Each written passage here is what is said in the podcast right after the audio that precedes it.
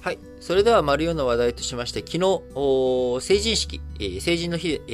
ー、だったのでね、えー、成人式が各日本各地で行われましたが、まあ、その模様なんかをね、お伝えしていけたらなと思います。えーまあ、新型コロナの影響の中での成人式、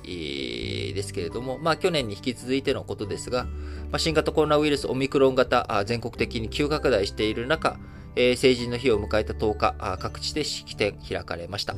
え、自治体は参加者を分散するなどの感染防止対策、え、こちらを徹底していきながら、え、新成人たちはマスク姿で密を避けながら、えー、門出の日を祝い合ったというような状況になっております。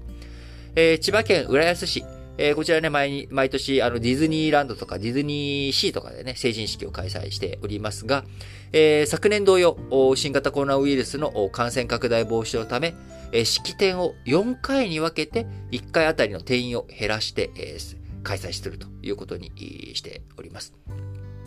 新成人、ディズニーのね、キャラクターと記念撮影などで触れ合う恒例のイベントも、見送ったということで、あの、まあ、成人式開くことはできたけれども、あの、まあ、いつも通りと普段通りというふうにはならなかったという状況で状況です。えちなみにディズニーシー、えー、1年、えー、とか、2002年とかに開業したんでしたっけね。えー、今年で20周年ということで、えー、同じ20歳を迎える場所で成人式を行いたいという、うえー、新成人、えー、のね、要望を受けて、えー、東京ディズニーシーでの開催ということになりました。えー、浦安市の成人式会場、おととしまで、えー、ディズニーランドで、えー、昨年は施設の、施設側の事情で初めて、えー、東京ディズニーシーとなり、感染拡大の影響で3月に延期されていましたが、今年については新成人の希望を受けて東京ディズニーシーでの開催、2年連続での東京ディズニーシーでの開催ということになりました。え全国の市町村で最多の約3万6千人の新成人を抱える横浜市は、事前に感染防止対策として、ワクチン接種を受けていない出席予定者に希望に応じて抗原検査キットを無料配布したり、えー、やったということで、横浜市緊急事態宣言下の昨年は2会場で計8回に分けて式典を開きましたが、イベント開催に関する国の方針緩和されたことを受け、今年は横浜アリーナで計4回開催ということ。式典の様子は市のホームページでも動画配信したということです。えー、感染者数増加傾向にある中、えー、やはりね、門出のタイミングでの、やっぱり式典というもの、えー、こういったものをしっかりとやれたということはね、えー、非常に、えー、僕的には良かったんじゃないのかなと思います。えー、今日からね、多くの自治体で小学校始まっていく、中学校始まっていくっていう学校がね、再開されていくっていうところでもあります。えー、やっぱり日常生活、ウィズコロナにね、やっぱある程度舵を切っていかなきゃいけない。えー、で、オミクロン型は急拡大しているっていうところで、どういうふうに我々、日々を過ごしていくのか、え、いろんなイベントごとでね、やっぱり人生に一度しかないということってあるわけですよね。えー、やっぱり今僕は30代の後半で新型コロナの影響の真っ只中にいますけれども、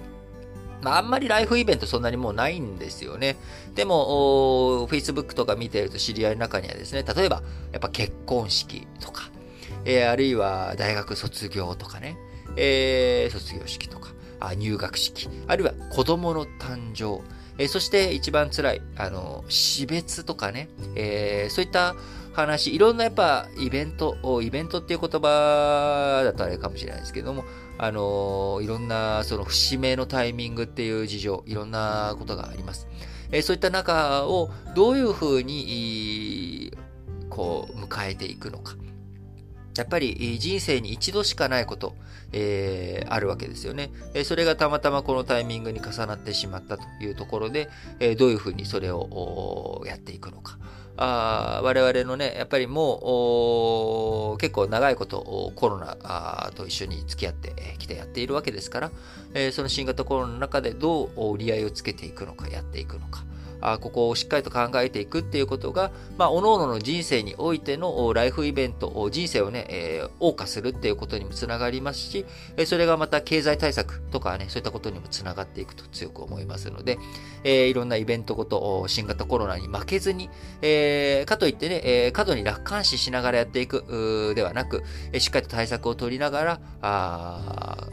こう折り合いをつけていくっていうところ、えそれをね、経済の活動、経済再開の部分についてもしっかりと見極めながらやっていきたいなと思います。